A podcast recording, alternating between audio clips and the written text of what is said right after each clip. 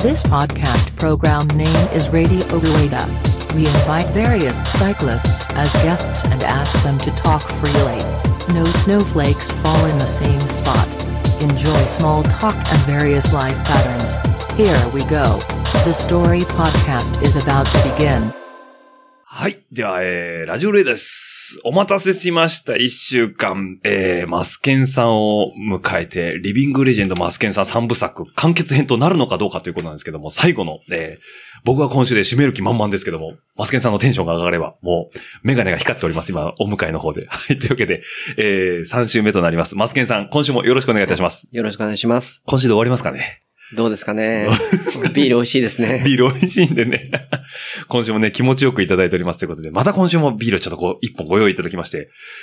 これ、あの、あれですか事前に3種類もご用意していただいてたということで、よろしいですかそうですね。まあ、これ、志賀高高原原、まあ、志賀高原ビールは、まあ、す数日前に、はいあの、志賀高原ちょっと行ってきましたんで、はい設計行ってきましたんで、渋峠ですそうですねね。はいあの時に、あの、お土産として買ってきていただいたということで、ええありがとうございます。背中のポケットに2本入れて、あー、すいません、もう本当に、あの、雪道なんかこれで理下想っだか下っていただいて。ないですよ。本当にありがとうございます。ということでね、あの、今週も美味しくビールをいただいておりますということで、じゃあその、志賀高原ビールについて、ちょっと、えっと、簡単にご説明だけ、えっと、どこでこれは売ってるんですかこれは志賀高原超えた、あの、今回ちょっと宿泊した、長野県側になるんですかあ、そうですね。売ってたのは、あの、急遽ちょっと、ホテルに、ホテルに泊まることになりまして。はいはいはい。あのーこれが、えっと、まあ、さっきちょっと、あのーオフタイムで少しお話をお伺いしたんですけども、えっと、つい先日、ご、あれは、あまあ、いつというと角が立つのあれなんですけど、えっと、渋峠に行かれたということで、えっと、その時に、あの、吹雪にあったんですよね。天気が悪くて。で、えっと、まあ、えー、やむを得ずということで、そこで泊まられたとこのホテルで売られてたビールということですかね。はそれが、だから、長野県側になるんであ、すかそう、長野県ですね。はい志賀高原ですからね。ははいいはい。なんで、あの、スキーリゾートで、はいえーまあス有キ名ーを、なスキーをしに行きました。スキーをしに行ったってことですね。 で、えっ、と、これが、志賀高原 IPA ということで、玉村、玉村、えー書本店さんの、えー、志賀高原 IPA ということで、ちょっといただきますね。これはまた、さっきのあの、薄いヘイジーとは違う、こう、濃い、どっちかというと、あと、麦茶に近い感じですね。ちょっといただきますね。うん。もう、本当に、本当に IPA。結構 IPA ですね。 IPA ですね。ホップが効いてるって感じです効いね。てますね。もう苦味の極みですね。うんこう。一周目が、えー、ピルスナーのさっぱりとした、えー、喉越しのビール。で、二周目が、えー、なんでしたっけごめんなさい。パッと出てこないですけど、えっと、えっと。し白ビールですねばそうですね。はい白ビールですね。で、えっと、あれがヘイジーな、えー、すごい、あの、バナナのフルーティーな香り。で、こ今週が IPA ということで、このアルコールの、えーインディアンペールエールを感じながらもしっかりとしたボディのいいビールをいただいておりますということでね、今回も。これ、志賀高原、まあ、玉村本店さん、玉村商店さん、玉村本店さん。まあ、多分、志賀高原さんってあの、水が綺麗なんでね、第一次のビアブームからずっと出されてるもんだと思うんですけども、いい色ですね。本当にあの、ピルスナーよりは全然濃くて、あの、味わいも、うんあの、皆さんが多分想像した IPA の味が今、うん口の中に広がってますというはいこと美で、味しいですもかうね美味しいです。もうニュー、もうスタンダード IPA ということで、はい。またこ、こちらの方もいただきながら、ちょっと今週の方も話していきたいと思うんですけども、いよいよ来ました。2000年代ということで。まあ、あの、と言いつつも91年から29年連続、オツールド沖縄の方に参加されてるということで、まあ、その時点でえー2000年は超えてしまってるんですけども、このツールド沖縄参加と、えっ、と、自転車競技を続けていくのと並行して、えー他のいろいろスポーツにも、えー精力的にチャレンジングされているマスケンさんなんですけども、レジュメのタイトルがなかなかえぐいですね。舐めていた東京マラソン事件ということで、これ、ちょっと話聞きたいんですけど、ランニングをされたんですかこれは。はい、ええ。あの、僕の勝手なイメージなんですけど、自転車乗られてる方って、比較的歩いたり走ったりするのが筋力的に向いてないイメージがあるんですけど、その辺のなんか抵抗とかは特になかったんですかランニングに対しては。あんまりなかったですね。あ、あんまりなかったんですね。はい、はい、はい。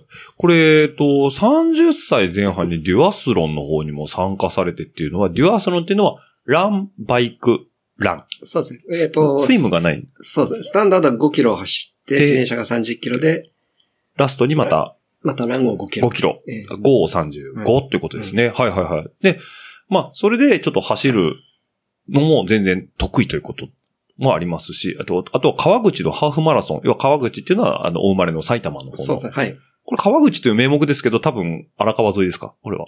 街えー中とですそか、れは街中ですね。おー、すごいですね。えハーフマラソンというと、えっと、42.195キロの半分なんで、約20キロちょっえええと。そうですね。こちょのう時どだだから、デュアソロンを始めて並行してぐらいの時だったんで、はいはいはいはい。だから、はもいそれはうん、ちょっと頑張りましたね。う、心肺機能としては、自転車でもう、バンバン使ってるじゃないですか。はい。だから、なんですか、心肺はそんなにしんどくないんですかそうすると。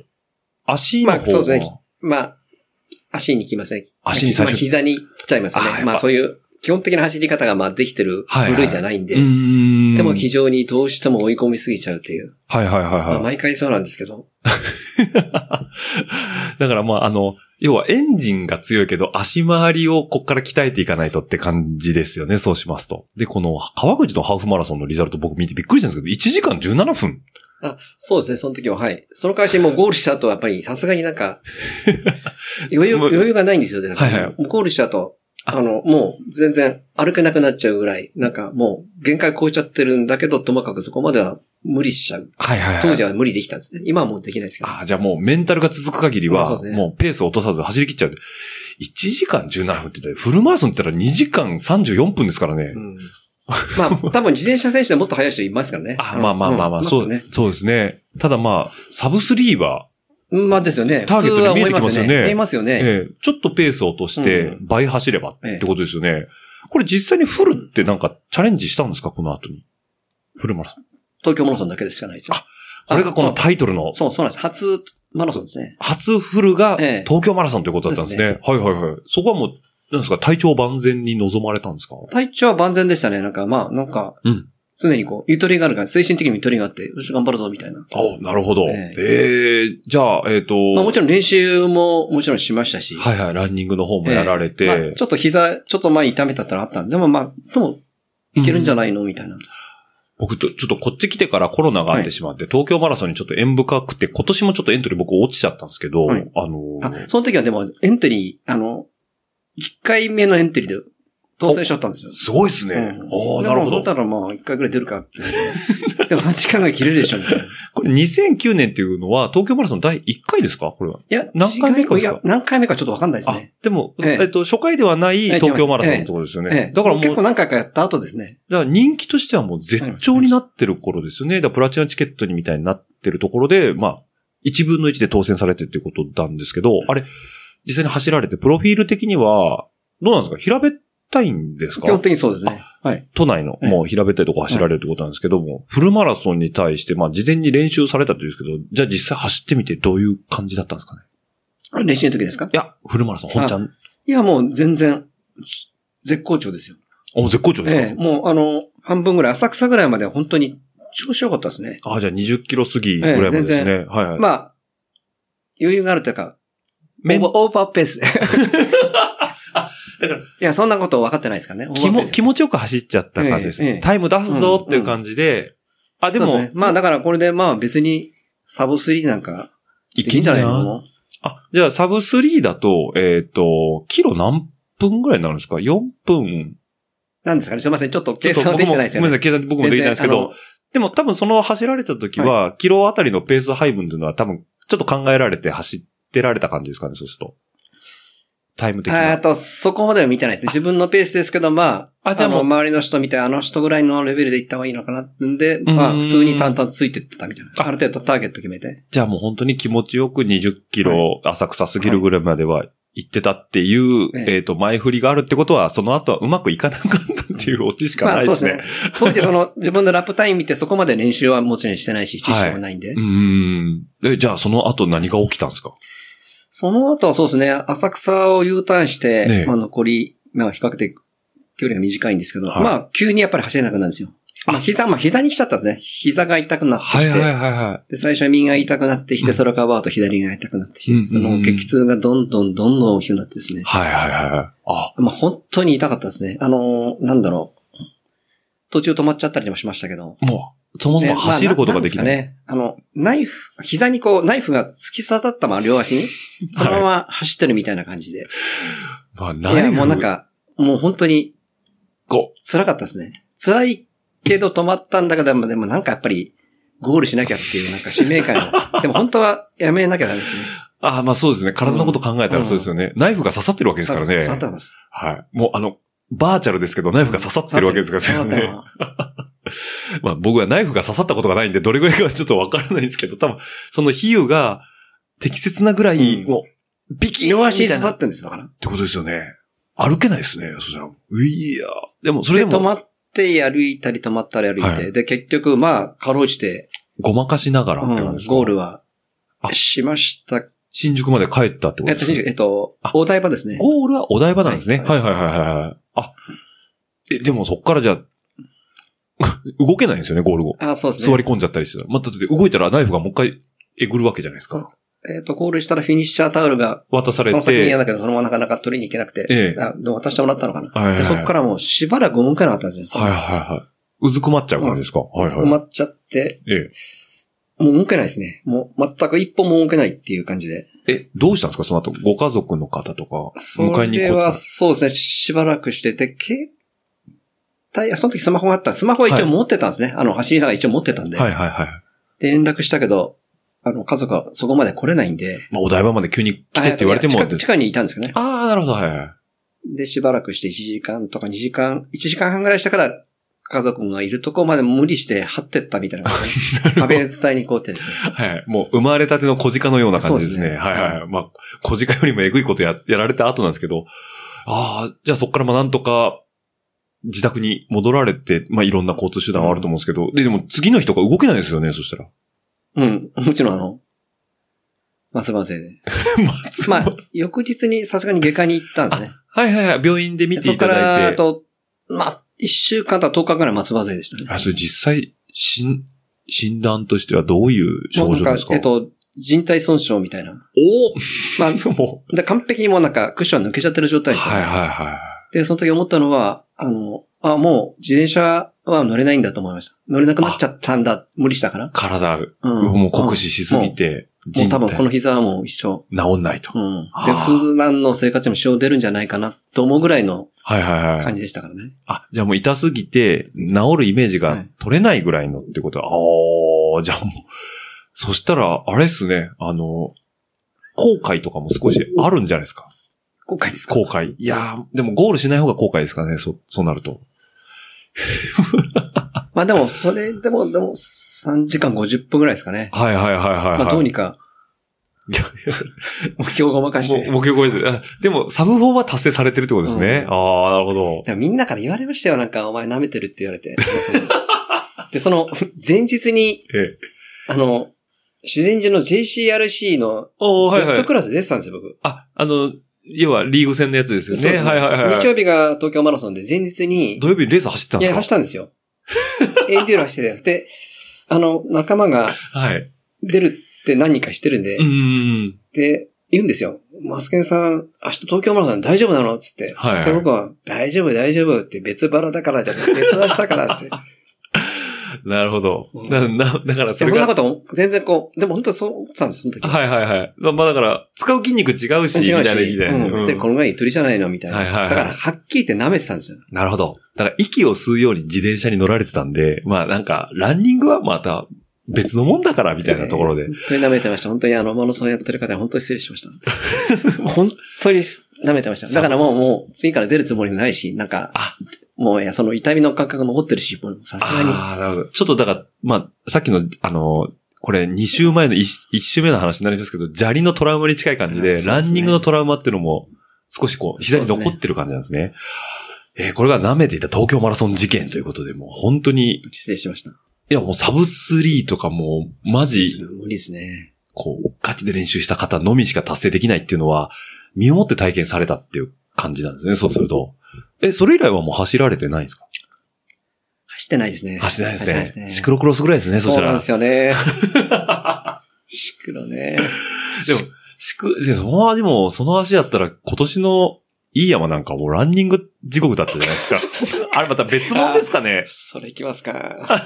っていうね、あの、シクロクロスでもランニングあるじゃないですかっていう話もこう出てくるんですけど、ついに来ました。もう、シクロクロスのマスケンさんをご存知の方はもう、今週まで多分うずうずしてたと思うんですけど、マスケンさんもついにシクロクロスを始めるということで、これいつから始められたんですか日に年度的に言うと。こ結れは構僕あの、、結構北九州から、不倫から戻ってきたからですから、あ、 2015年ぐらいですね。小倉に行かれてあ、たんです僕よらね。ですね、えっ、と、はいはいはい。単身赴任で小倉に4年間ぐらいいましたんで、ええあ、それで、えっ、と、まあ、まあね、全国つつ裏裏、あ、ちょっとごめんなさいね、話として、いろいろあっち行ってるんですあっちこっち行って、行かれてるっていうことで、お仕事で言うと、まあその某印刷会社さんによって、まあ関西に行かれたり、東北に行かれたり、はい九州に行かれたはりいっていうことで、まあ、サラリーマン、たるや、こう、動き方をされてるというところもあると思うんですけど、まあ、戻ってこられたのが2015年にまた東京の方にお戻りになられて、もうその時には、えっと、5年前ということで、えっと、55歳にもなられてるということで、ただその自転車への情熱は変わらないということで、シクロクロスに今度は傾倒されていくということなんですけども、どこでご存知になったんですか、シクロクロスは。それは小倉にいるときに、ええ。まあみんな SNS 上げるじゃないですか。はいはいはいはい。で、東京の連中は、ロードやってる、TT バイク持ってる、シクロス持ってる、えなんかみんな、おしゃれなことやってるなと思っ て。で、全員が、え。はい。みんな3点セット持ってるもんだと思ってたんですよ。あの、なるほど。うん。なんかそういうのないですかなんかこう、ね遠くにいると。遠くにいると、そういうふうに見えば見えみたいる。な。あ、なんかみんな洒落たことしてんな、みたいなのありますね。はい。あ、で戻っで、で、赴任で戻ったら、いやシクロクロスやりたいな。おー、なるほうど。ん。だからもう情報収集としては、まあ、その、今のネット時代っていうところで、そういうリアルタイムで東京の、まあ、昔の友達とかがみんなやってるっていうのは、あのー存じてるとこだったってことなんですね。あ、じゃあもう戻ってきてすぐ、こう、シクロクロスっていうモードになったんですね。そうですね、はい。えっ、と、初戦はどこになるんですかこれ、そしたら。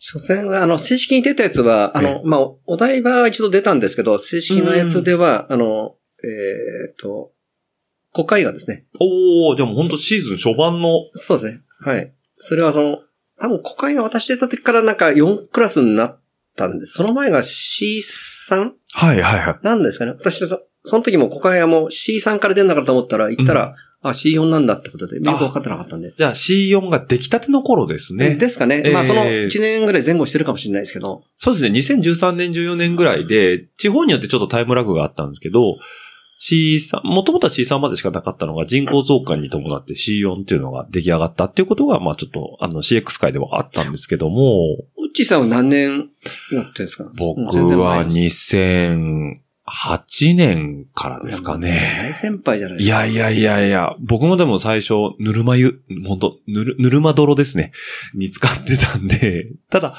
あのー僕は、本当地方の草レースですね、い通ってたショップの草レースでシクロクロスがあるよっていうのがあったんで、まあそれこそあのさっきの、えー、マスケンさんのランドナーじゃないですけど、ああいうフレーム、鉄のフレームに、えー、シクロクロスのタイヤ履かして出てたっていうのがあったんで、僕が最初アジョックのレース出た時は C3 からだったんですよ。ああそうですはい。なんで、あのーまあ、その、マスケンさんの2014年ぐらいになると、まあ、当然 C4 ができてた頃だと思うんですけど、じゃあ、小海川 C4 走られて、初めてシクロクロス、え、買ってから、買われてからバイクを、ちょっと練習はされてたりとかするんで練すか習はほとんどしてないですね。あなんか、うーん。しなきゃいけないですけど、あんまりしてないですね。なかなか土の上乗るとこないですよね、ええご近所に。じゃあ、あの、いろいろこう、難しいところがないですかあの、シクロクロスいや、 特す有べての難。しかったです、なんか。 セッティングか、まずセッティングからですよあーセねッテ。ィングですね。よくわかんなかったですね、最あ初はの。、よくスタート前、シクロクロスターがあるあるなんですけど、スタート前に、あの、周りの人のタイヤをこう、にぎにぎして、うんあ、柔らかいっすね。いくつですかみたいなことやるんですね、やっぱり。あれ、実際どれぐらい入れ入れられてました最初とか。最初は多分かなり入れてましたね、多分ね。3キロぐらいとか。はいはいはいはい、多いですね。う んで、そのなんかシクロクロスあるあるで、はい。ロード系から来た人、会場に行くと、えねみんな、まあ知り合いが当然いるんで、はい。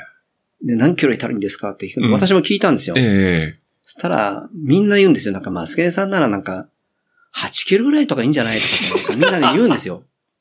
とんでもないこと。 でもわかんないですよ。えー8キでロも、ロードでも心配だから、はい。いろんな人行くんで。でもね、みんな、適正な通知言ってくんないですよ、はいはいはい。かなり多めにいるんですね。はいはいはいはい。多分、それは人間不信になりますね。人間不信になりますよね。だけど、結局3キロぐらいしたら要するに入れすぎなんですよ。 3でも入れすぎです ね。でも、俺8とか10とか言ってたぞ、みたいな話になるわけですよね。実際でマスケンさんでの。触ったってわかんないじゃないですか。あああいう感覚がないからそっね。か。そうですようね。ん、だからかなり高めで走った記憶がありますね。もうほぼだからカッチンカッチンでタイヤはグリップしないし、もう体もバキバキになってきますもんね。でもそれもなんか、あれですよね。労働家から来て、はいはいはいようこそみたいなちょっと愛情なんですね。 そうですね。まあ、洗礼を受けるみた洗いな。礼を受けるっていう か、こう。確かにそれはあるかもしれないですね。だって、実際にロードから来た人に、あの、まあ、僕も多分、たまに質問されることあるんですよ。ちょっと参考までに聞きたいんですけど、どれぐらい入れられてますって言ったら、そうですね、1.73ぐらいですかねとか言うと、ん え、コンマ03って何なんすかみたいな言われて、あ、でも別にあの、この空気圧計コンマに1まで入れれるんで、みたいな言ったら、えみたいなことされるんですよ。でも、多分マスケさんももう7年もやられてるんでご存知だと思うんですけど、あの、そのレベルまで行きますよね。変な話。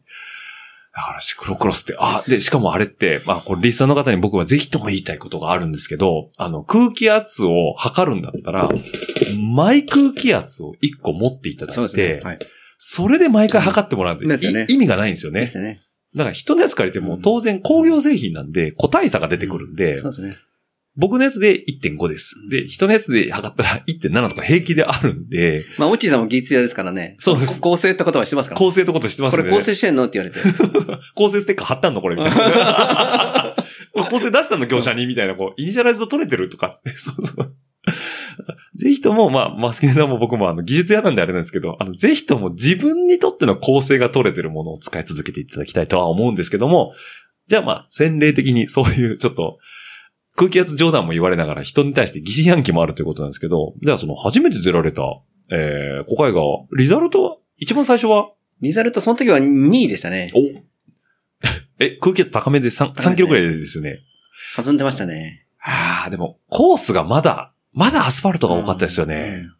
でも2位ですよね。いいですねおーなんかリザルトは、ちょっとごめんなさい、あの、さっきのツールド沖縄の話じゃないんですけど、あの、ちょっとやっぱこう、レースから離れていくと、なかなかこう、表彰台に上がることっていうのが少なくなるじゃないですか。で、もともとちょっとあいただいてたレジュメだと、富士チャレなんかだと非常に好成績を残されたりとかはされてると思うんですけど、こう、新しいジャンルでポッとこう昇格すると、めちゃくちゃ気分良くないですかうん そうですよね。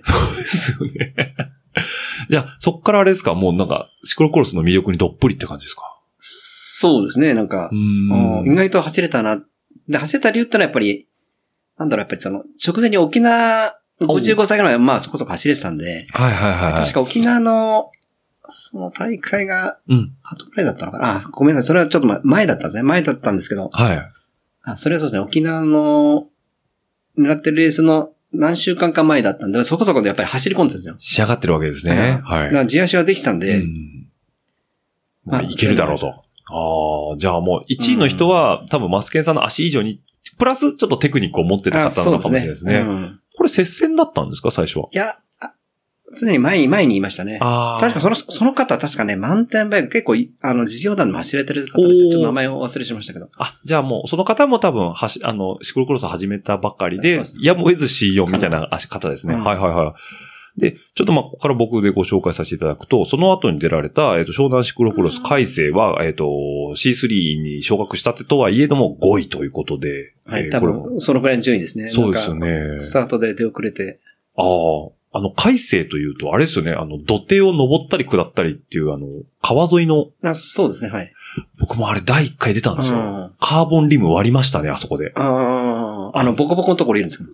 いや、なんか、あの、なんだろうな、土手が、コンクリートの土手はいですよね、はいあそこ斜めの。あれを、ガ降りッるとこあてります下って、多分あの、ボトムで割ったと思うんですよ、僕。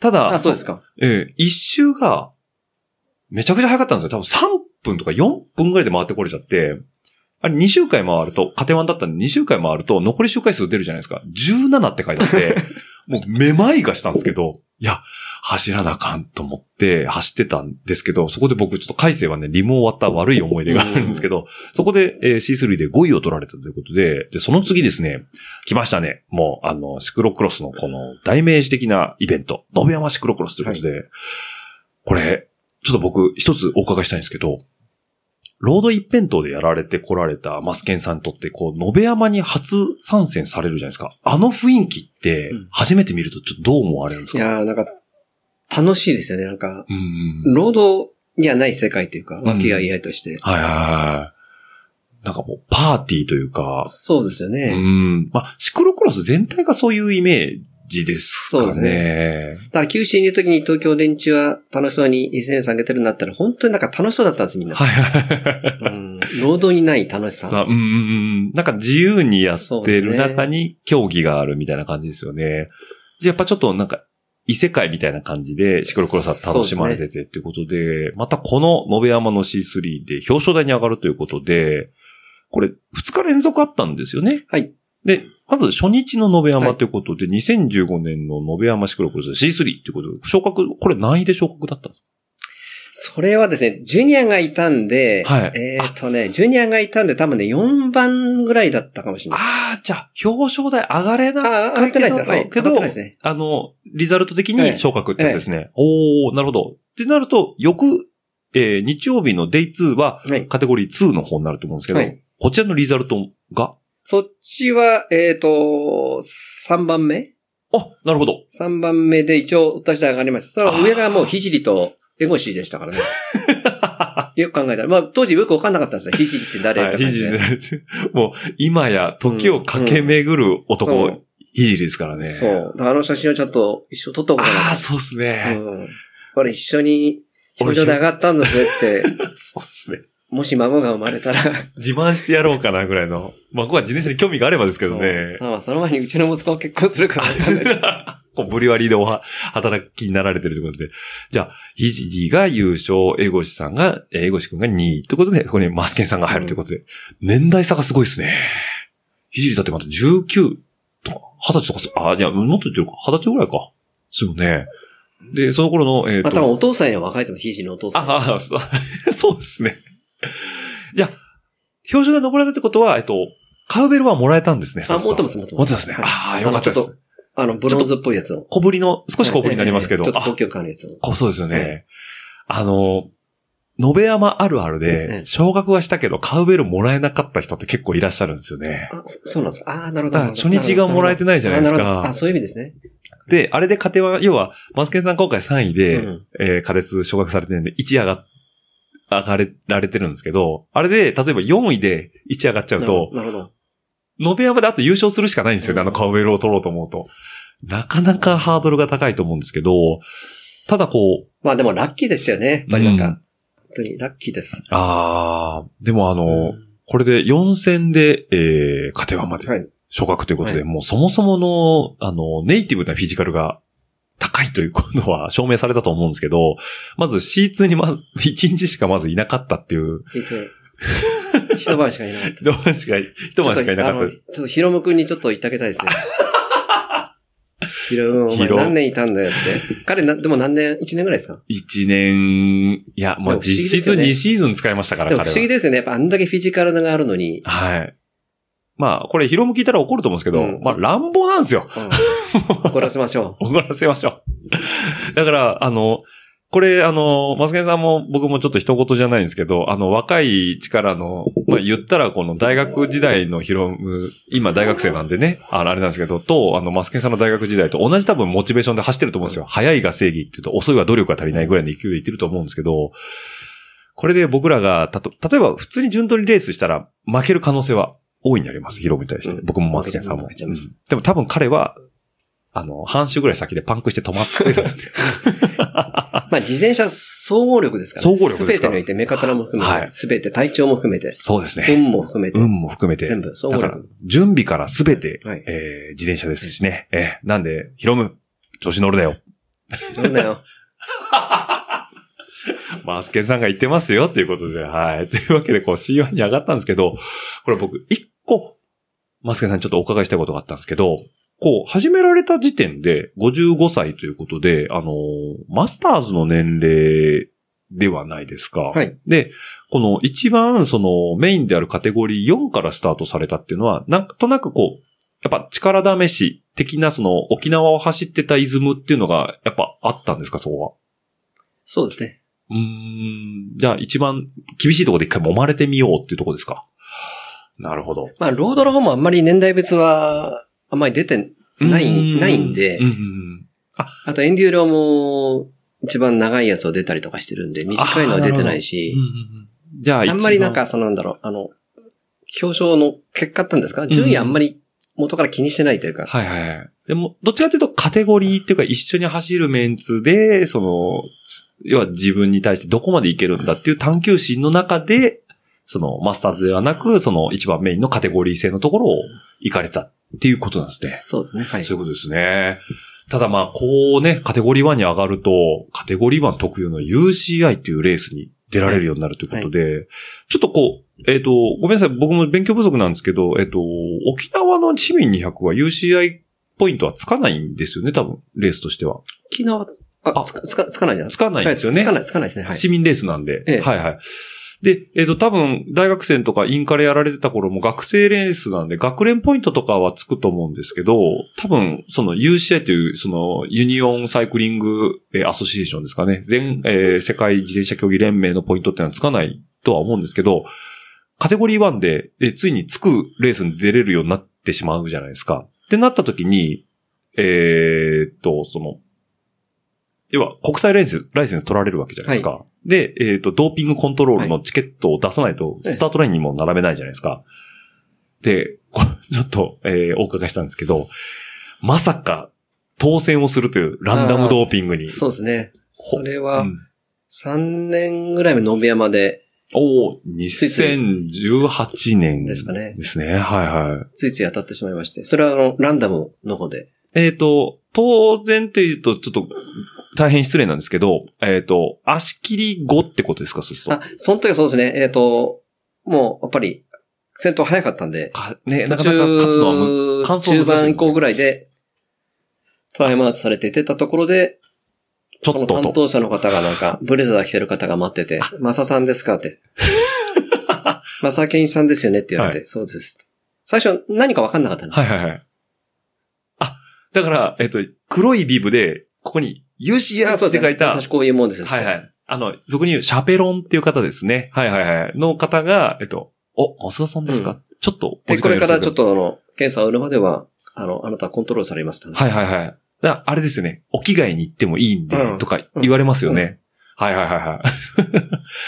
これで当たってしまうってことで、これドーピングコントロールっていうのはちょっとあの、リスナーの皆さんに一回説明させてもらいますと、えっ、と、UCI、ユニオンサイクリングアソシエーションの方で決められてる、っていうかまあ、アンチドーピング協会ですね、の方で決められてる、えっ、と、摂取してはいけない違法薬物っていうものがあります。で、この違法薬物っていうのが、まあ、俗に言う、フィジカルを向上させるものにはなってくるんですけども、えー、UCI のレースとか、ああの、アンチドーピングが、あの、適用されますよっていうレースは、えー実際のレース前に、えー選手にアナウンスされますと。で、えーそこに対して、摂取してませんよという、えー宣言書をレース前に、えーオーガナイザーの方に僕らは出す義務があって、当然そこには摂取してませんよと書いて、出すことによってスタートラインに並べるんですけども、ゴール後に本当に摂取してないよねっていうことで、優勝者は絶対にまず取られます。ドーピングとして。で、えーそれ以外の、えーランダムで選んだ、えー出場者の中から、えー多分一人か二人を、えー抽抽出して、えー今のマスケンさんみたいに、えー声をかけられますということで。はい。これが、まあ、ドーピングコントロールのちょっと簡単な説明なんですけど、いきなり、えー知らない方に声をかけられて、えーじゃあずいずっまとあついてでも回られ確て。率的にはそうですよね。あの、80分の1ぐらいだから非常に高いですよね。高いですね。高いですね。高いですね。 100分の1でも高いですよね。ですね。ツールドフランスなんて言ったらもっとさ参加者めちゃくちゃ多いわけですから、だから競技やってて多分このランダム抽選に当たるっていう、生涯渡って当たった人って結構そんないないと思うんですよね。で、実際にマスケンさんも当たってしまったということで、だからシクロ女子なんかもうちょっと CL1 はもっと人数少ないですから、もっと当たりますよね。もっと当たりますよね。で、この辺の描写を見たい方は、あの、マスケンさんご覧になられましたあの、アニメーション映画のあの、ナスっていう、あ、見られてない。あれもドーピングコントロールの描写があるんですよ。そうなんですか。そうなんですよ。もうまんまと、えー、お手洗いで見られるわけなんですけど、えーこの後、い呼ばれた後どうなるんでしたっけ これ松田、マスケンさんのお声からちょっといただきたいんですけど。うん。まあ呼ばれた後、ええまあいろんな検体があって自分で選んで、ええ自分で開封して、ええ全部自分で容器を選んで自分で指定量入れましたよっていう。ってことですよね。で、これ実際何を入れるかっていうと、うんまあ、お小水なんですけども、まあちょっと食事中の方には申し訳ないんですけど、ただ、あの、不正があると、まあ、要は、あの、本当に取ってる方もいるんで、世の中には。あのー差し替え事件とかもあるんですよね。そうですねうん尿の差し替え事件っていうのもあるんで、出るとこう、シャペロンさんが見てるんですよね、横で。ね、 スッと出ましたあ、出ましたね。よかったですね。出ましたねえこれあの、でもやっぱり恥ずかしいですよね。見られてますからね。知らないおっちゃんに自分の一番大事なものを見せるっていうのは しかも、すぐ横でですからね。だから、トイレついてこられますからね、 本当に。そうですねはいですよね。これね、あの、ここ、ここだけの話ってわけじゃないですけど、まあ僕を知ってる方は、あの、ご存知だと思うんですけど、僕も、えっと、年に、えっと、ワンシーズンに2回、えー、引っかかったことがありまして、ランダムの方に。えー、1回目ついてこられた方には、まあ、当然初見なんで、今のマスケンさんと同じような扱いだったんですけど、2回目の時は、1回目は牧野高原の、えーシクロクロスの、えー全日本前の、えー JCX 戦だったんですよ。それも、牧野も UCI つくんで、えーシャペロンさんついて、寒い、寒いわけです寒い牧野でした、あの時か。は。寒いとちっちゃくなっちゃう。ちっちゃくなっちゃうんですよ。もうちっちゃくなっちゃうんですけど。 おじさんにあれじゃないですか、こう、僕のはこんなにちっちゃくなるんだなって。本当はもっとって言いたいですけど、 キュッてなってますよね。そう。で、そこで見られたんですよ。ね。あーあ、初体験なんですいません。ちょっといろいろと説明いただきながら。で今の、あの、マスケンさんの話なんですけど、検体にやって、こう、瓶二つに分けて、閉めて、ロックしてって、サインもしてっていうのもああったんですよ。で、その、本当2週間後ですよ。あのー、スゴ宮城のスゴで全日本があった時ですね。あの大変な時のすごい。大。変な時です。もう泥だらけの時なんですけど。あの時も、当然足切りで食らってしまって、で80%ラインで切られてコース外に出るじゃないですか。したら、見た顔がいるんですよ。あれと思って。しかも向こうもニヤニヤしてるんですよね。落合さん、今週もですって言われて、マジっすかみたいな感じで。も う、シャペロンさんにずっとついてまで、とりあえず寒いんで服着させてくださいっつって来て。で、行ったら、あの、2回目になると、特に説明ないんですね。 もう見られるだけなんですけど。ただ、あの、まあ、2回目も、その1回目あるんで、スムーズに終わったんですけど、1回目の時に寒い牧野だったんですけど、僕めちゃくちゃ汗かいたんですよ。そうすると、発汗してるんで出ないんですよ、下から。ああ、そうですか。そうなんですよ。で、噂には聞いてたんですよ。で、その、シャペロンさんっていうか、その、うんあの、飲み物を持ってましたね。 の、そうなんですよ。飲み物くれるっていうんで、で、あの、ちょっと僕噂に聞いてたんですけど、ビールもらえるって本当ですかって言ったら、うんいや、昔はね、うんあれ、利尿作用すごかったんでうん出してたんだけどさ、うんみんな車で来てるでしょつって。 やめたんだよね。みたいな話されて、ああ、そうっすか。そうなんですか。って言って、まあ、ジュースはいただいたんですよ。で、僕が、やっぱ汗かいてたんで、ちょっと30分くらい出なかったんですよ。で、息子がたまたま横にいて、僕ばっかりジュース飲んでるんで、よ息子がブーブー言い出したんですよ。僕も欲しいって言ってた。シャペロンさん優しくて、あの、買ってくれましたね。息子にもジュースを。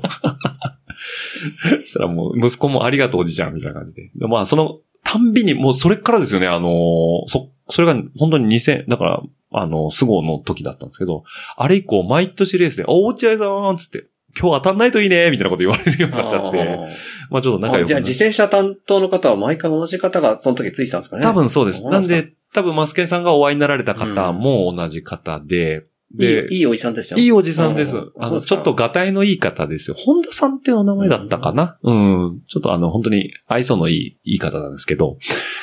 で、あの、いい山で前回、前々回やった時に、僕と松戸がバチバチやって、松戸がゴールした後に、いやー今日楽しかったねって言ったら、そのおじさんが僕のとこ来たん ですよ。え、今週持ったら、ふって横行って、松戸だったんですよ。だ から 松戸も同じ目にあってます。あ、じゃあ、あの、マスケンさんも2018年にして、はい。えー、もうだから、58歳にして、こう、初経験があったってことなんですね。そう。いやー、だから、ね、その方本当に、あなたの大きさを見てるんじゃなくて、で、不正を見てるんだ。 ってことですね。そういうことになりますね。いやー、だからまあそうやって CX、だからそっからもうドップレハマってカテゴリー1までスタタンと上がられて、今もう2021年、もうカテゴリー1で、えー今年はまあ冒頭にもお話しましたけども、還暦を迎えられて赤いちゃんちゃんこジャージで走られてるってことで、まあ、ちょっとね、指導ジャージってこともありますんで、チームカラーっていうところもあるんですけども、まあ CX をね、こう、心から楽しまれてるというマスケンさんなんですけど、こう、魅力とか、楽しさっていうのをちょっとなんか具現化というか、権限化していただけると嬉しいなと思うんですけど。まあ、シクロは、そうですね、労働と違って、労働と比較しちゃいけないですからね。ええやっぱりみんなこう、主役になれるじゃないですか。はいはいはいはい、そうですね。みんなも応援してるし、うん。ひたすらやっぱり楽しいですよね。うーん。なんかこう、知らない方でも、雰囲気がある人って応援したくなりますよね。レース中に。なんかスタイルがある。例えば全く知らない方が試験員をバニーホップで超えてっただけでも、あの人すごいな、もう一周見たいなとかっていう声がありますよね。だからなんか、やっぱそういう、なんか誰もが主役になれる素晴らしさっていうのが、やっぱ大きいですか。大きいですね。大きいですよね。あとやっぱりあの、ね、よく話してるのはやっぱり写真を撮ってくれる方がいるじゃないですか。はいはいはいはいはい。ねああいうのはきっとみんな励みになりますよね。なりますね。労働だったらまず集団があって、ん基本的にうずる、うんもうち埋まっ埋まっちちゃゃっったたででししょ。そょうね。埋まんないためには、先頭で走るか、ちぎれてるか です。あそれはあの、落車しないコスト一緒ですよねあ。そうですよね。落車しないのは先頭で走って逃げるか、うんうん後ろにちぎれてるか。そうですね。落車しないですね、単独落車以外はね。単独落車以外はもうスタートダッシュしてからで。もシクロはね、後半バラバラになるし、そうですみんなね。が主役になれるしう、ん。で、すぐ回ってくるから家族だって応援しやすいし。うん。やっぱコンパクトですよね。だからコンパクトっていうその、レースのフォーマットがやっぱりその写真も撮りやすさも出てきますし、あとあれですよね、その最近 SNS を見てると CX やってる人って大体 CX の写真があのアイコンになってますよ ね。撮っていただけるから。やっぱりドロドロの写真とかね。ドロドロの写真ですよね。あの、前回ゲストの、まあ、さっきからお名前出てますけど、前派さんなんかはね、うんもうあの、ドロドロの写真ですね。もう本当に、絵に描いたようなシクロクロスターではあるんですけど、だからさっきのそのコンパクトさがあるから、まあ、観客と選手っていう距離感も距離感近いですね。近いですよね。近いですね。ロードであの距離感でいたらなんうかん、事故しそうで怖いですもんね。いやーあれは、やっぱ、クロスにしかない感じですか走ってる方としては。そうですよね。あの、まあ、最近ちょっとマウンテンバイクレース始めましたけど。はいはいまあ、マウンテンバイクと同じぐらい近いですよね。うーん。そうなんですよね。だから、なんかこう、まあ、自分一人でやってる、走ってることにはか変わりはないとは思うんですけど、その本場のロードレースと違って、チームレ戦ではないじゃないですか。なんで、あの、一人で走ってはいるんですけど、ただこう、観客との近さだったり、チーム員の仲間の、なんかこう、応援だったり、アシストがあったりっていう、その一体感っていうのがすごい強いですよね。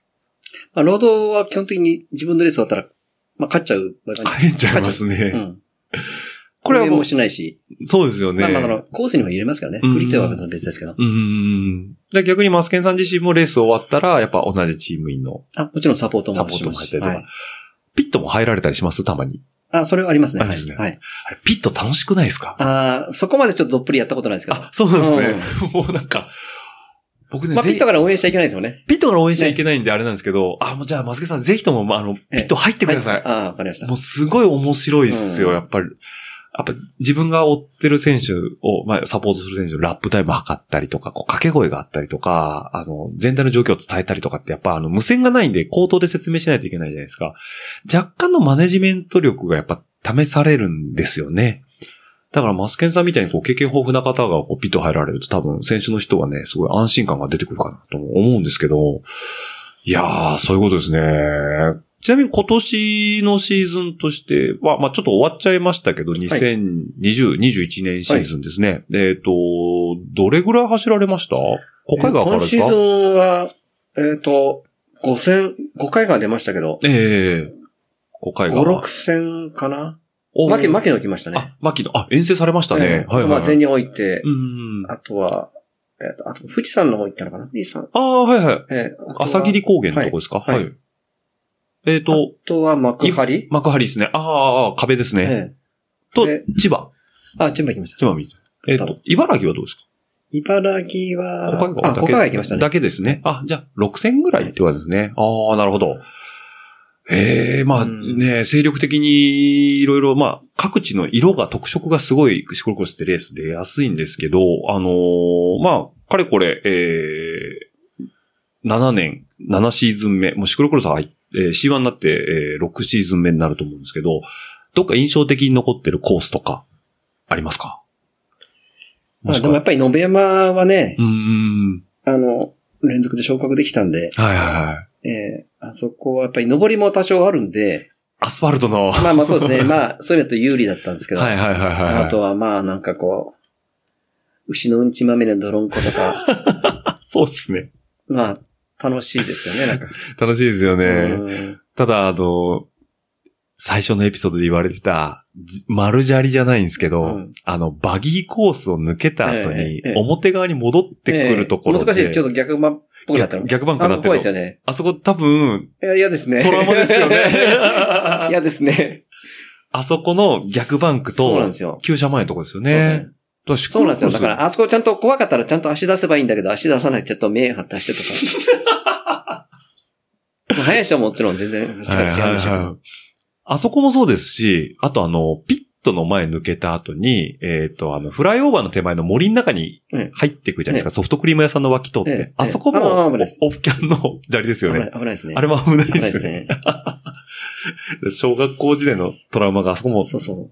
残ってます危ないねで。すねそう、だからあそこ、ね、手前の、こう右へ入るとこで、はい。アイスバーンの時えに、えええあの、上野の小林さん巻き込んじゃっここでもうちの小林が出てきて、うんはいはいはい。巻き込んで。て、巻き込んで、こけた時に、えこけええて、一緒に、ちょっとこかすすぐ後ろにいたんえで、ええあの大丈夫です。うん。あと、四国の全日本の時も、ちょっとこれの溝で、溝でちょっとハンドルを取られた時に、深くにもちょっとハンドル取られて、こけたんですよ、は私。ちょっと深い溝が一箇所あって。内子町の時ですね。はいはいはいはい。本当にもちょっと彼があ、彼なんか僕より強いんだから後ろに行っちゃダメなんだけど、たまたまなんか前半は一緒にいてですね、はい。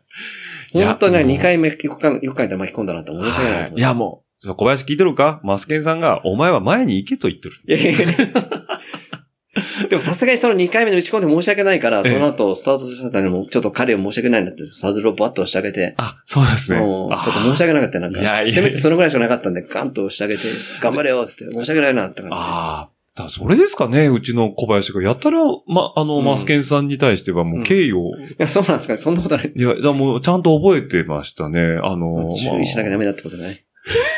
あだから、マスケンさんが、たとえ落車をされたとこでも、あの、うちの小林がちゃんと避ければいい話なんで、お小林聞いとるかっていう。申し訳なかったです。いや、でも、あの、マスケンさんからのメッセージ多分届いてると思いますんで、あ、こんなとこにいちゃダメだぞということですね。 そう。はい。というわけで、もうあの、じゃあ、本当に内子町、内子町もいいコースでしたね。あそこも、アスファルトもな、ストレート貸し切って。遠かったですけどね。遠かったですけどね。え、じゃああれですか、あの、指導の、あの、あ指導号で行きました。ど指導号と一緒に競ってきました。あ2台で。赤いフォレスターと、はいえースリーアローの、うんあの、ドイツの高級車で、こう、はいはこうやって行ったわけですね。あ、なるほど。だって、千、え、千五百キロくらいないですか、ここからい。や、どうですかね。千、千キロくらいですかね。 1000キロはありましたね、1000キロあはりましたよね。だって、瀬戸大橋渡ってから、ありましたね。遠いですもんね。なんだったら、あの、小倉時代のあっちの方からの方が近いんじゃないかあっこて。こからフェリーで行った方が来た近い方でがす。近いですよね。大分からペッと来た方が。ああ、そうなんですね。じゃあ、えっと、2021年も、えー全日本選手権はありますけども、茨城シクロクロスということで、リンリンポートですね。ですね。近い。もう、に、2時間かかんないですね、そしたら多分。もう今年もやる気満々ということですね。そうですね。まあちょっと全部ポイントが出れるかどうかわからあなーい。ポイントがね、ちょっと今回どういう計算されるかわからないですけど。あとはまあ、レースがちゃんとあるかどうかっそうでっすてね。ことですね。はいまあコロナ禍においてっていうところもありますけども、まあ、あのーね、自転車は比較的密になりにくいっていうところもありますからね、うん本当に、えーそういうところもまあ、非常に大事なのかなとも思うんですけども、だ野辺山の方も昇格されているということで、今年はね、本当に CX が、えー、ずーっと来て、あのーいろいろ、マスケンさんからデータもいただいたんですけども、まあ、ロードは当然昔からずっと続いてるんですが、今年からマウンテンバイクが始まったということで、はい、マウンテンバイクを CJ 線を、クップドジャパンですね。あはいはいはい。えっと、カテゴリーは前下からなんで、チャレンジになるんですかね。最初チャレンジ一戦出まして、ええで、今回、先週からは、えっと、マスターズに移行しました。あ、なるほど。ははいい、はいはいあ、じゃあ、えっと、一戦目はどちら出られたんですかふ、えっと、今年の CJ。一戦目は兵庫の、えっと、勝負谷っていう、なんか、はいはいはい。まあなんか、その名の通り、とんでもないとこで、はい、 勝負谷ですね。えーまあ、私も結構、ある程度下りの中走れるつもりだったんですはけいど、はい。まあコースそういった時に、ええあの、コースはもちろん走れるんですけど、ええここで下りでレースやっちゃいけないよなって、 こんなとこでレースをするのみたいな。そうですね。うん骨が何本あっても足んないよみたいな感じ。勝負谷はまあ、あの、昔からこう、諸説いろいろ皆さん思うところはあるみたいですけすども。ごいとこででやるんだなと思いましたね。そうですね。で、一まあ箇、所だけドロップオフがあったとこ、そこだけちょっとさすがに、降りてまあ、か回避しました。なんか、ああ、なるほど。あ、エスケープルートの方ああ来りまたすんですね。は。はいいまあ、でも、どうなんですかね。ワールドカップを今見てると結構下りセクションもあそうですね大きいですもんね。どんどん変わっていくんでしょうね。そうですね。で、2戦目が、えっと、つい先日行われた、えっと、くつきということで、あれは、えっと、滋賀県ですかね。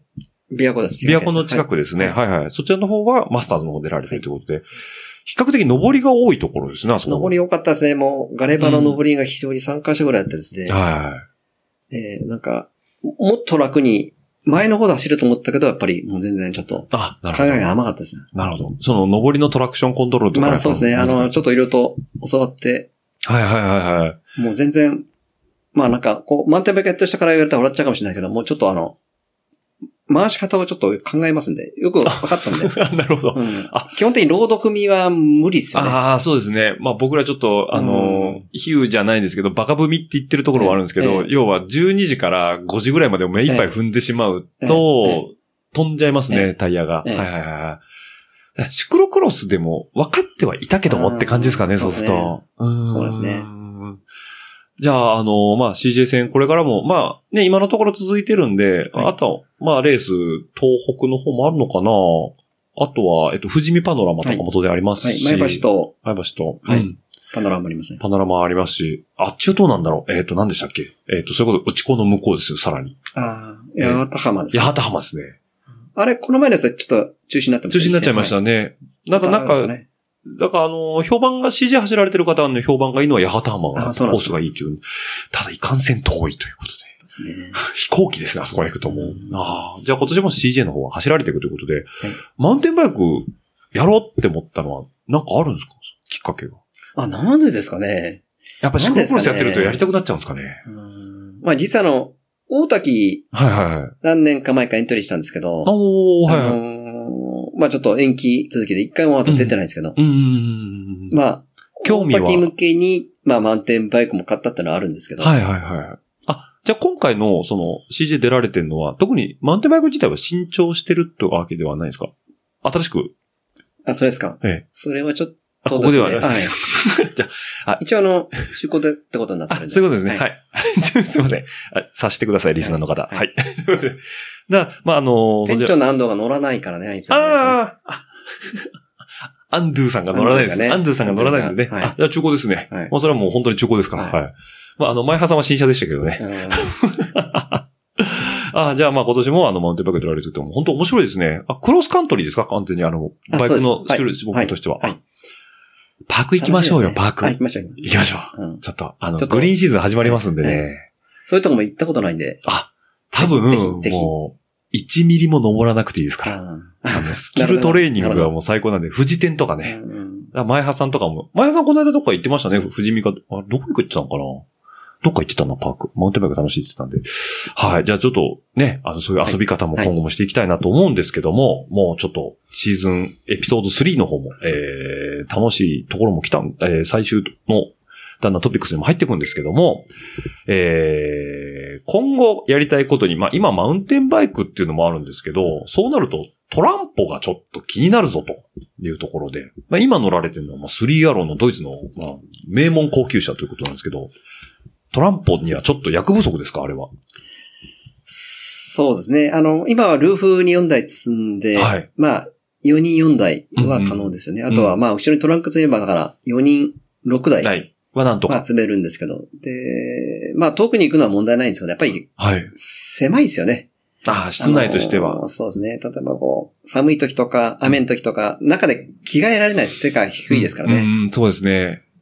なんで、まあ、マウンテンも始めたら、やっぱりでかいうん。ワンボックスみたいなの欲しいな、っもう、てなる感ほじど。はしてますよね。はいはいはいはい。で、お、ただただ、個人的にあの、アルファードとかあるんだけど、ちょっとなんか、ちょっとな んか、僕のイメージですよ。はい、はい。なんかトヨタさんに申し訳ないけど、いやいやちょっと、ヤンキーっぽいじゃないですか。ああ、そうですね。僕はそれヤ否ン定キしないーっですぽい。ですよね。あとこう、フロントグリルとか、まあ、ちょっと、僕はガンダム世代じゃないんだけうど、んなんか、ギプラモデルみい。たいな、うん。安っぽさが少しある感じですかそうですねね。だからうんうん。まあ、品がないって言っちゃいけないですよいね。や、もう僕はね、あの、メッキはやめた方がいいと思ってます。うんですよね。あ。れ、ちょっと黒いモールにするとかね、なんか。そうなんですようね。ん艶消しとかにするだけでも、そうだいぶイメージ変わると思うんですけど。違いますねはいはい。なんで、まあ、どっちかというと、まあ、あの、俗に言う、マイルドヤンキー系のあれだけ。アルファド・ベルファイアですよね。まあ、もっと言うと、エルグランドとかもそうですし、かといって、じゃあ、ハイエースではっていう話になってくるんですけど、あーまあ、ね、ハイエースはもちろんいいですけど、うんやっぱ車の構造ね、オッチーもしてるから、やっぱはいりどうしても板バネ、そうなんですよね。板バネだから、まあ、当商業者なんでう、ん、まあ、弾みますよね。そうですね。まあ、まあ、それは全然、あの、もちろん、あの、シクロだって満点だって弾ん でるから。そういう観点でいけばですもね引き。返りぐらいな んか、どうなのって。で、なると、えーこそう。で、それでやっぱりねう、、気になる車オがあッるとチいうーことで。がはい。勤めてる会社の、はい。ちょっとうちの弊社のね、はい。あまあ、別舞台ですけどね、完全に。はい。そうまあ、最近気になってんのが、グランエース。グランエースということでグランエースこれでもなんか、いいっすね。もう見おた目台場、もお台場にあって、ちょ、実際見たことあるんですよ。あのーメガウェブですね。ええはいはいはい。あそこに。まあ、でかいっすね。でかいっすね。四後角いろでがすね。こう、なんつうか、あの、えっと、フットレ、えアームレストアームレスですね。はあいと。はなんか、あの、足のこのビーなんていうんえでっすかと、オットマンですあ、ね。オットマン。あ、ですなんでオットマンって言うんですかあなんでオットマンって言うんですかね。要は足掛けるものって、ソファーでも、うん。あ、あ足れが掛けオットるマもンの。そう、足掛ける、要は、足掛け、部屋に使うやつもオットマンって言うんですよああそうそう。そうなんで、多分、そのまま車にお名前持ってきたと思うんですけど、あれ、すごいですよね。すごいですね。ただ、あの、なんていうんですかね、そのさっき言ってた、その、アルベルみたいな、その、安っぽさって言ったら変ですけど、なんか、簡単な高級感っていうのは、とはまた違う道具感が強いですよね。あ、じゃあ、マスケンさん的にはやっぱ、あの雰囲気が、いいって感じですか。でかいっすよでね。かいですね。で、なんかこう、やっぱり、スタスも安定してボディ構成もあるし、うんあと FR だから、ね、乗り心地もいいでしょうし。はいはいはいはい。あれ、じゃあ、ただそっちに行っちゃうんですね。あの、某 V クラスじゃないんですね。あ、V クラスですか。ええあれでもニューが出たけど、あんまり評判良くないみたいですね。音もう音がうるさいとか、そういう。そうですね。まあだからね、国産と比べてしまうとっていやう。トヨタが本腰入れてはい、作った。改善した車とはちょっと違うというか。そうですね。はい。ということで、あれはオットマンと呼ぶわけなんですけども、いや、じゃあもう、移動の実質合憲な感じと、その、まあ、乗り心地だったり、質だったり、というこのバランスが非常に取れてるってことのグランエースということで。ですよね。ですですあのうん。よくわかんないですからね。あの、まあ結構ジャーナリストは絶賛してる車ですよね。そうですね。まあでもね、やっぱりでかすぎるから、ううんちの駐車場入んないんですよ。あ、これ、あの、ちょっとさっき入り口で見させていただきましたけど、あれは、えっ、と、地下に沈んでくタイプなんです。三段式で下に2つ沈んでます、ね。はいはいはい。ああれれはは、下は入んないんで、まあ上のパレットだったら下には下がんないんで、うんいいのかもしれないですけど。高、高さがですか横幅ですかえーとね、全長、あ、全長さ長ですがね。長いから、だ確かかにら、長いですねえーと下は潜んないから、だから上のパレットだったらいけるってことですねかもしれない今結構、はいいはいあ、じゃあ、あれですかもしかして近々。やー、無理ですね。 でもね、こんな、こええんな車で後ろに乗ってったら、ねえ。ももう、ういなくて、したら絶対シクロクロスの成績がはい。 5番ぐらい上がると上思うがりますね。あの、板バネの、ぴょんぴょんぴょんぴょんって、1000キロ乗るのと、はいはい。このオットマン付きのグランエースで、じ ゃあ、5位ぐらいになると思う。であーも、ですねでも実はでも、私は運転するしかないな。まあまあ、そうか、マスケンさそんは、うそそうのハンそドういル、う、そういう、運転好乗きでせすたかいら。選手がいるかどうかで、ああ、なるほど。そここはいつのため指導。に、こいつのために、俺が遠くまで送ってってやる ぜって。だって、シートがね、あのそうですよね乗ったことないからファーストクラスとか、うんうんうん。東北、ん北陸新幹線のはグいはいラはンいクラスみたいなのじゃんそうですね、こうガスって。ぜひ気になる方はね、あの、お台場のメガウェブでうん。乗っていただければいいんですけど、本当に偉くなった気持ちになりますね。あの、室内をすごい贅沢に使った、あの、シートレイアウトになってますよね、あれは。うーん、だから、僕もね、最初、見た目もいいじゃないですか。やっぱ四角でかっこいいし、で、まあ、お台場で走ってるの見るんですよ。大体ホテルの送迎車で使ってるんですよ。。横並ぶとめちゃくちゃでかいんですよね。あと、後ろのハッチがでかいですよね。でかいっす。びっくりした。壁みたいですもん、もう。うん僕仕事の時 LS 乗ってるんですよ、レクサスの。はいただ、あれに比べても全然でかいんでね。いやー、びっくりしますね。そうですね。なんかこう、原田から来たら、ちょ、じゃあ、ちょっとペニシラまで送って くれって感じですねそういう、そういう、そういう人ですですよね本当にそうです。だからもう本当に、あのー海外行くと、多分今までハイエースでも乗ってなかった部類の人たち、だから俗に言う、えっ、と、カムリとかで迎えに来てもらえる、ちょっと上級の人たちはいが、多分こっちに乗り換わると思うんで、本当にあのー、VIP 待遇っていうのはこういうことなんだなっていうふうに思う方だと思いますけどね。はあ唯一の欠点があって、い。で、あの、ホイールが、なんか、商用車ベースのピッチなんで、PCD が130とかで、だはかいらはい。130の5欠とかですかそうそう、だから、6欠かなあ、6欠か。ホイだーかルがら、ないでだかすら、ね。だからほとんどないんですよ。あの、僕のうん。ランクルの70も PCD130 の6欠なんですよ。うん。もうないんですよ、ホイール。あないですかええで、あの、もの、探すと、うん。探すとありますけど、たあだ、多分ちょっとヤンキーホイールになっちゃうんですそうなんですよ。うそうなんですよ。だからなんか BBS とか、そうそういうのないですよねそうなんです。いいところのやつがないんですよ。うんちょっと、社長に言ってください。秋尾社長に。 ちょっとカスタマイズの要素残してくださいよ、みたいな。ホイールぐらい変えよう。ピッチを変えようよって、なんかその、はいはいはい。だからそこはアル、アルベルから移植してくれんぐらいの 勢いで、ちょっとやってくれれば選択肢も増えたのにという。はい多分、うん車両重量が大きいんで使えないと思うんですよ。あー、やっぱり、6本必要なんですかね。 6本必要なんだと思うんですよ。ただ6欠でも、はグランドハイエースとか、あの、ハイエースワゴンの、あの、でかいやつですね。あの、うんバスみたいに使ってる足回りはあると思うんで、それと違うのかなっていう、ちょっと全然自転車の関係ない話で恐縮ですけど。だから本当はこういう車でええ。自動運転ができたら、はいはいはい例えばですよう、ん。 5年後、10年後、はい。で、こう、じゃあ、打ち子って入れるんですよ。いえ入れて、でで、夜12時ぐらいにスタートして、はいはい朝起きて、あおう打ち子か、みたいな。ついたみたいな。まあ、そういうのはやっぱりね、理想ですよね。頑張っていただいてはい。ちょっと、弊社の方で、ああはい、 頑張らせもうてい自ただ動運転でこういう高級サルンカーで行くみたいいてな。そうですね。誰が使うんだって感じいやいやいや、ニーズはあると思うんですよ、やっぱ楽り。ですよ。そしたらもただ、あのー今、その自動運転を一番阻害してる原因っていうのは、いはい人間なんですよ、結局。ルールにみんなそぐわないん で、機械っていうのは全員敷地を用意しないといけないんで、あの、敷地を曖昧にする人間が一番壁になってう、るんですなるほねど。。そういうことですね。東京の人、あの、ちゃんと横断歩道守ってくださいよ、つ って。ど、ど、なんのないところを、こう、どんどん横断していくじゃないですか。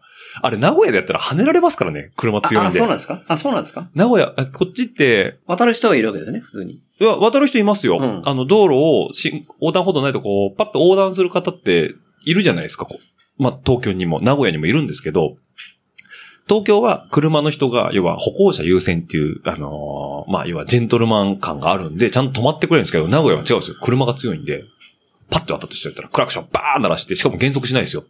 ビューンって来て、止まれお前ぐらいの勢いで、横抜けてくんで、名古屋。もう修羅の国なんで、東京の人がそのままのテンションで名古屋に来たら全員跳ねられます。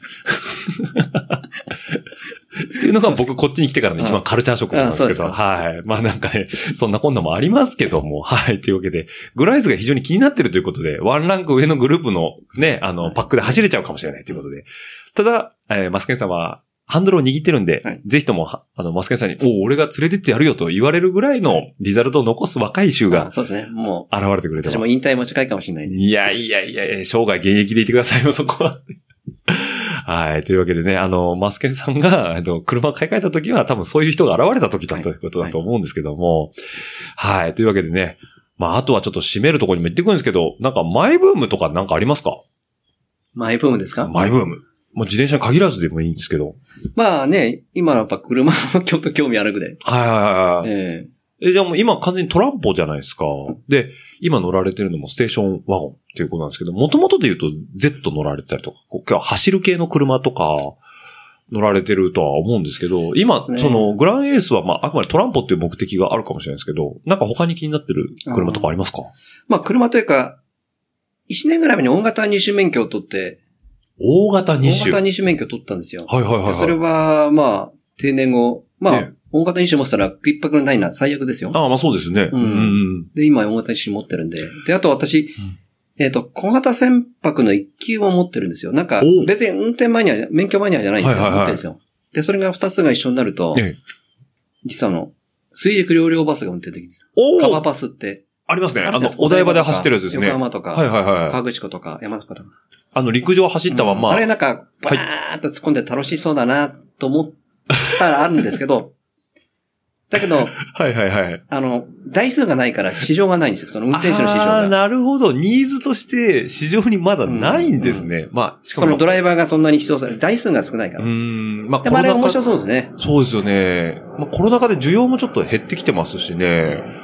なるほど。はなあとは、まあ、牽引は持ってない。牽引は比較的取れるんで、い。なんかでっかいトレーラーみたいな運転したみたいな、そういう漠然と。おーなんかなんかこういうそううん。運転欲が湧くというか、なんかななんかないですかいやありますあります。あのー僕も大きい車好きなんで。富士スピードウェイかなんかでこう、なんかミスモとか、ギーはいはいって入れてパチッとつけるじゃなはいですか。はいはい。あれ、かっかこっいいこいいでなすよね。 YouTube あるじゃないですか。ありますね。あれ結構惚れ惚れしちゃいますよねし。ますよね。あれ知ってますあの、富士じゃなくて、ね確かモテギだったと思うんですけど。モテギの出ギリ口。ギリギリ でしょあの、ギリギリでしょ右、左でこう、ギリギリ、ゲートンと、あれなんなん狭くしちゃったんですかね。あれ多分設計ミスじゃないですかあーですね。だからトランポのトランスポーターのトラックが、もう、ヘッド振って、いや、コース下をアンダーパスですよね、あれ多分。そう。こんなもうカツカツで、なあれみんなが見てるし、運捉え転て手るし、のだから本当もうあれですよ、プレッシャーですよね。ですよね。だけどやっぱドライバーの腕の見せ所っていうのもありますよね。そうですね。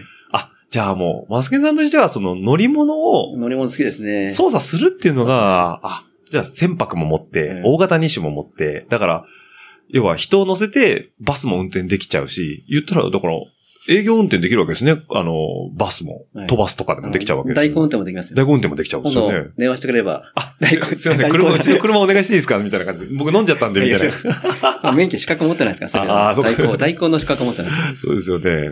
えーで、まあ、牽引は持たれてないってことなんですけど、まあ、船も乗れるしっていうことなんで、じゃあ、ほぼ乗れますね。需要があるものに関しては。ああ、すごい。ええじゃあ、ままああ、と、そうですね。シクロも、シクロも乗れますから。その。ああ、そうですね。自転車も自転車も乗れますか3ら種類ね。乗れますからって。 3種類乗れますから誰でもね。乗れるかって。もうなんか、あと5年後ぐらいに最近どうやって使ってきたら、いや、飛行機取っちゃってとか言われいそうや、ですそね。れはないですよね。あれはもう、もうないですよね視力がいりますからね。あ、でも、牽引ぐらいはありそうですね。んなんか、まあ、まヘリコプターももうね、今ドローンがあるから、 なかなか仕事もないじゃないです か。撮影に関してはね。そうですね。あ、そっか。だから、なんとなくこう、ビジネスに多少結びつくところでっていう範疇ですか。え電車と か。電車、バス。まあでもそうは言ってもやっぱ りね、こう動体視力どんどん起こってますしね。はいはい。え、シクロクロスやってる時にやっぱちょっと見えにくいとかあるんですかシクロはないけど、やっぱりマウンテンでこううん頭シェイクした時にやっぱりどうしても見えないのと、あはとい最近見づらいかもしれない。玉祭でこうポールがあるじゃないですあか。りますね。細はいいとこあると結構最近やっぱなんか怖いですね。ああ、なるほど。うん。動体視力がちょっと、やっぱなんとなくなんだかこう、ぼやっとしちゃう部分があるんですね。ああ、やっぱそういうことあるんですね。なるほど。これ、うち、うなずき屋も聞いてるんでね。あーそうですかそうなんですよ。ああ、ーやっぱりいいみたいな。な。あの、あれですよ。あのうねな、ずき屋さんはレース来るんですか関東のレースは。あーとね、えっと、来てました。僕が東京にいるとき、あそうですかあな名古屋にいるときは、一緒基本的に全部帯同してくれてたんですよ。そうですか。で関西にはよく来てたんで、うなずき屋、あの、関西の、あこれ、もうこういうこと言うと、後で、あの、収録、あ配信した後にうなずきに聞いて僕にクレームの LINE が来るかもしれないですけど、あの、レース会場で、罵声に近いことを言う女性がいるぞっていうのが、一 時関西で話題になったんですよ。それはオッチーさんに対して。あ、僕に対してです。うんはい。下向くなーとうか、ん。もっと不明とうか、ん状態崩れてるとかっていう。ああ、そうです。それいいじゃないですいか。や、だからなんかすごい熱い女性がいる何してんだよじゃない。ないんだね。何して、あそう何して んだよね。 あそう、何してんだよですね、あれの例の。あ、もうあれに近いですっっていうのが、ちょっと一回関西界隈でざわざわっとしたことがあったんですけど、それ実はうちの嫁で僕に対して言ってたっていうことで、はい、もう以上ですね。愛情でございます。本当にありがたい限りで僕のレース活動は進んでるんで、だからこの辺のレースは全部来てるんで、あの、一回は見てるんですよ。はいなんでね、ぜひまあちょっとコロナが落ち着いた頃にね、はいまた来ていただいてということで、また、そのとこさらにはあの、ちょっとご紹介もいたしますんで、はいはい、ということで、もうありがとうございますということですね。はい。じゃあね、えっと、締めたいところもあるんですけども、なんかね、僕がちょっと一個聞きたいことが、最後、マスケンさんにありまして、まあ45年間というね、もうクォーターに近い、こう、センチュリークォーターぐらいに近い、えー、自転車人生45年間、やっぱ続けられてきて、えー交通事故ゼロ。で、しかも、大きい怪我もしてないから、当然入院もないということで、これは、まあ、事故に限らず、あの、入院っていうのは、例えば、な、内科的な入院もあるじゃないですか。例えば、胃潰瘍とか、あの、ストレスでとか、あの、まあそういうのも含めて全部ゼロということで、まあ、絵に描いたようなご健康で過ごされてるマスケンさんなんですけども、なんかこれはコツがあるんですか ?60 歳まで。そんだけ元気にやりたいことをずっと体を動かされてるっていうのは。まあ、交通事故に関しては、ねやっぱり、うん、避けられない事故もあると思うんですけど、はいはいはいやっぱり絶対起こしちゃダメだと思ってるんですよ。 うんうん。うんそれはもう社会人としてっていうのまあそうですね。でもやっぱり、そのベースは何ですかね。自分の命は自分で守るてっていう意識ががどこまで強いかだけであって、うんうんうん自転車乗ってることじゃなくて普段起きてからうん。のことをちゃんと日々気遣っていかないと、やっぱりそういうリスクってどんどん高くなる。交通事故とかどんどんリスクを積み重ねみたいなところがあるんで。う上がってきますよね。ええあ、じゃあやっぱり事前の準備と心構えっていうところになるんですかね。そうすると。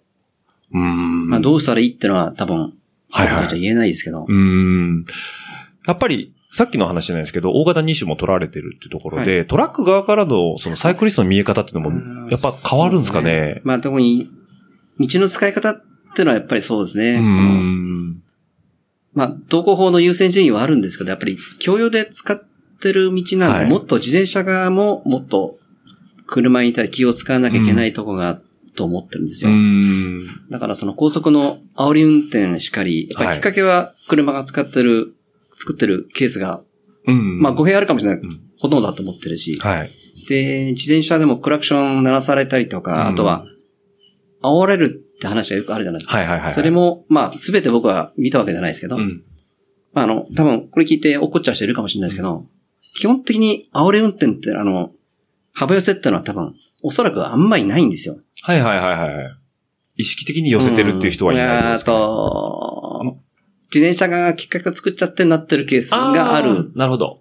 煽られるうんってのは結構あります煽られれる、僕、煽られるっていうか、ままあ、あ、ぬその、いや、幅寄せ、幅寄せですあね。幅寄せですね。多分、僕はそんなえぐいのは食らったことないんですけど、あの、抜きざまうん。から寄せ、結構入ってくる。入ってくるのは、抜かれたくないんだな、この人。抜くのが大変だから、自転車を。と思うと、もう抜かないんですよ、こっちも。うん。結局、その人に対してストレスになっちゃうじゃないですか。で、こっちのメリットを通す必要がないと思って、僕はそこは引いちゃうんですけど、あとはもう歩道に逃げちゃうとか、ううんーん。だから共同使ってるのはお互いこう道はね、あの、安全に気持ちを使わなきゃいけないと思うんで。まあ向こうは、普通にこうドライブしたら車かもしれないけど、プロのドライバーは無理し。はい。で、こっちもまあ趣味でやってるのか、プロでやってるのか、いろいろあるんですけど、うん。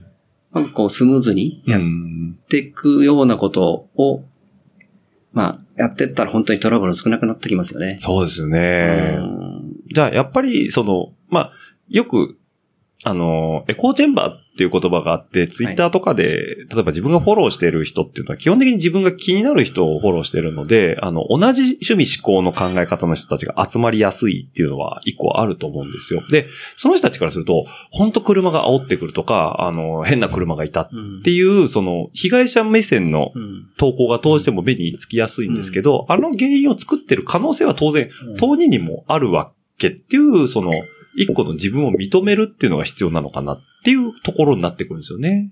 だからやっぱりそうは、いや、シェアザロードっていう観点でいくと、やっぱお互いに譲り合っていく気持ちが大事っていうことですかね。かなり気使って運転してますよ、私も。あの、うん運転って、まあ、えっと、まあ、車でも自転車でも、かなり、うんで、危ないところは当然歩道にも逃げてるし、はいはい。そうですよね。えーかなり、車に対してどう思われてるかも含めてう、ん、見え方も見てるし、えーだからあんまり、まあトラブルないかもしれない。交通事故もないのかもしれないし。それが結果45年間全くなしってものに繋がってるってことですよね。あことれそのベースの走りとしてやっぱりそういうね、シクロやってる、満点やってる、あとははいは昔いランドナーやってるとなんで、なんかこう、なんですかね、この技の引き出しが、小技があるっていうか、はいはいうまくはないですよ。うん。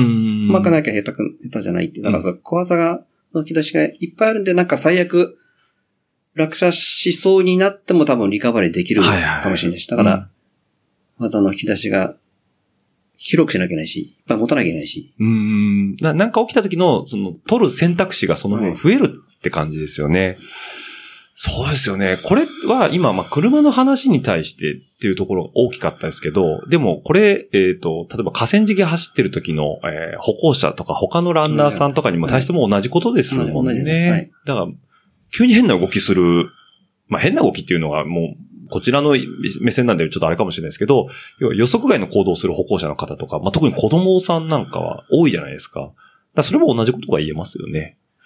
なるほど。それでまあこういうことを、ええまあ事故もあんまりないということで45年間まあ健康にやられてこられたっていうのはコツなんですね、そこは。ああ、なるほどです。では最後にですね、マスケンさんからちょっとなんかメッセージがあればと。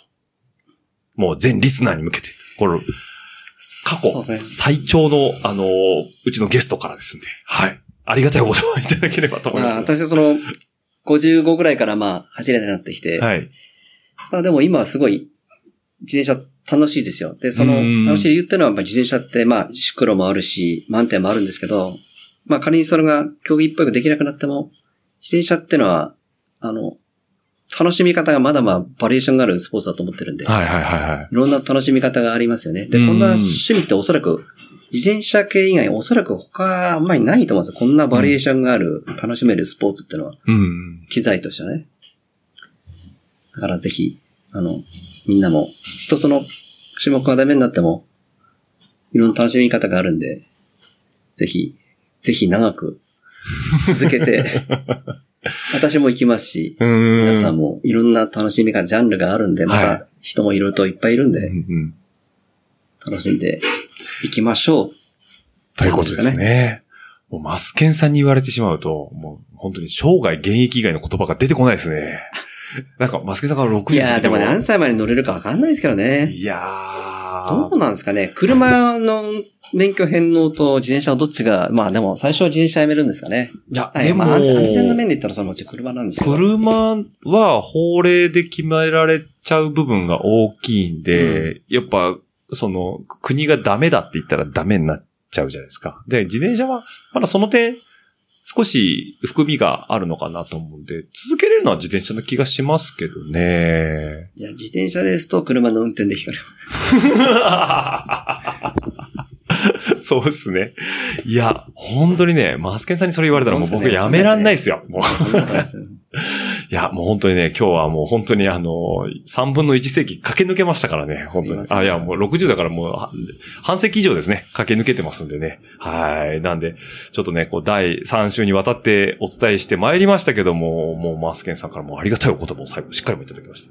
でね、えっ、と、ちょっと、リスナーの皆さんに、えー小ネタなんですけど、これちょっとまだどうかわかんないですけど、えっ、と、実はマスケンさん家にですね、えっ、と、缶バッジをプレスする機会があありまして、えー、ラジオレーダー特製の缶バッジをね、さっきちょっとサンプルで作っていただけましたということで、あのーこれ、ちょっと僕、今後少し通ってですね、マスケンさん家で量産 したいと。マスケンさん、ちょっと今日量産させてくださいよ、なんていう形でね、あのおー店でもどうぞ。はい、お伺いして、あの、缶バッジ量産しようかなと思って、結構ね、いいサイズなんですよ。あの、よくある缶バッジよりね、少し大きめで、僕こっちの方が好きなんですけど、カバンとかにつけると結構目立つサイズですね。ああはい。え、どれぐらいって言ったらいいんだろうえーっと、それ57パイかななんか確か。 57パイってことは5.7センチはいってことですね。はい、なんでもう本当に程よいサイズです。なんかまあちょっとイメージない方は、えっと、えー5.7センチ見てもらえばいいんですけど、うちにある白ワセリンの蓋ぐらい です。わからんちゅうね話ですけど。はい。なんでね、ちょっと今サンプルだって、これまたね、あのー配信と同時にね、あの、ツイッターの方に流しますんで、非常に、えっ、と、なんかね、複数のバリエーションがありまして、まあ、普通の缶バッジのピンものと、えっ、と、あと、鏡で、えー、お化粧直しができちゃうのかなか、まあ、コンタクトレンズぐらいは全然入れれそうなサイズの、えっ、と、鏡とですね、あとは、すごい強力なマグネットがついたやつがありますね。これは、あの、冷蔵庫に貼れるであろうということなんですけど、最新の冷蔵庫は全面が、あの、鉄じゃないんでくっつかないとアルミパネルかなんかで貼ってあるんですけどそう。 えちなみに、マスケンチさんちの、えっ、と、冷蔵庫は高級品なんで全面はつかなかった こでのす。前変えたばっかりですあ そうなんですたまかたまたま変えたんですよ。あ、そうなんですね。 20年ぐらい使ってるやつ。はいはいはい。 したらくっつかなかったということで、はい。というわけで、あの、そちらの方もね、うんあの、多分皆さんの車には作ってま すね。あ、じゃあもうエンブレムのとこに、車、高級車のボンネットはアルミだったのかもしれない。スペースあーからそうですねカーボンとかね。カーボンとかね、それだとちょっとやっぱつかないんでねっていうところはありますね。あ、じゃあちょっとそういうところは、あの、少し我慢していていただかないといけないかなとは思いますけども、はい。まあ、あの、ちょっとね、こういう小ネタがね、あの、偶然、あの、マスケンさんちでも、あの、作っていただけたので、ちょっと私としては大変嬉しく思っておりますので、あの、今後とも、えーちょっと出しますので、欲しいなんていう方はメッセージいただいたり、あとは、ゲストとして来ていただいた方には、あの、こちらの方もお配りしたいかなというふうに思いますので、えーその都度、僕はマスケンさんちで量産体制に入るということで、 お世話になります。はい。ありがとうございました。はい。ではですね、えっ、と、この辺で進めさせていただきたいと思います。えっ、と、と言いましたが、えー、マスケンさん、大丈夫ですかなんか、言い残したことなんかありましたら、はい、もう十分話させていただきました。全部出ましたかね大丈夫ですか はい。というわけで。じゃあちょっとこの辺で一回締めさせていただきたいと思います。はい。では番組の感想やフィードバックはですね、ハッシュタグラジオレーダー、えーハッシュタグラジオレーダーの方でお待ちしておりますので、えー150文字に綴った熱い思い等ありましたら、えっ、と、150文字にえー綴っていただければと思います。えー、ツイッターのみで、えー流していただいて、僕の方で確認し次第、えーいいねやリツイートの方をさせていただきたいと思いますので、よろしくお願いいたします。またですね、えっ、と、150文字で足りないという方は、えー、ラジオルエダドット数字の758アットマーク gmail.com、えー、ラジオルエダドットアットえー数字の758アットマーク gmail.com の方でも、えーお待ちしておりますので、そちらの方もどしどしと、えー番組のご感想等いただければと思いますので、よろしくお願いいたします。はい。では、えーマスケンさん、今後も、あの、レース会場と、あの、ライドではいろいろとお世話になりますけども、はい。あの、とりあえず、この3週間、貴重なお話いただきまして、どうも、ありがとうございました。あの、シクロでいじめないでください。ね、あの皆さん聞いていただいた通り、マスケンさん、ものすごいフレンドリーな方なのでね、七五六会場で、あの、ぜひともラジオ聞きましたなんてね、お声掛けいただければと思いますので、はい。ではまた皆さん、えー、来週お会いしましょう。ではどうもありがとうございました。また来週、バイバイ。最後まで聞いていただきありがとうございます。番組の感想は、ハッシュタグ、ラジオルエダ。メールアドレスは、ラジオルエダ数字の758、アットマーク gmail.com にてお待ちしております。また皆さんのお耳にかかるのを楽しみにしています。ではまた来週、お会いしましょう。